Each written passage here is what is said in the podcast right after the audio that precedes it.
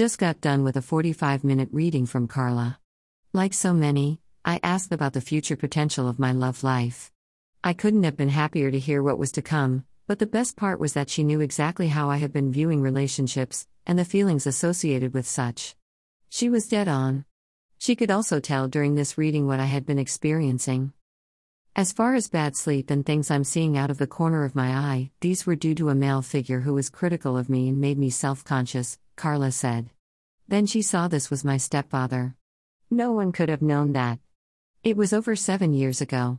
And I didn't tell people how much he really affected me, but Carla knew that it all started from there. I feel in knowing this, I can finally breathe. I'll tell you this is my second reading in one week. I already feel that with Carla's guidance, I'm well on my way to being a better version of myself by seeing the bigger picture. Jessica.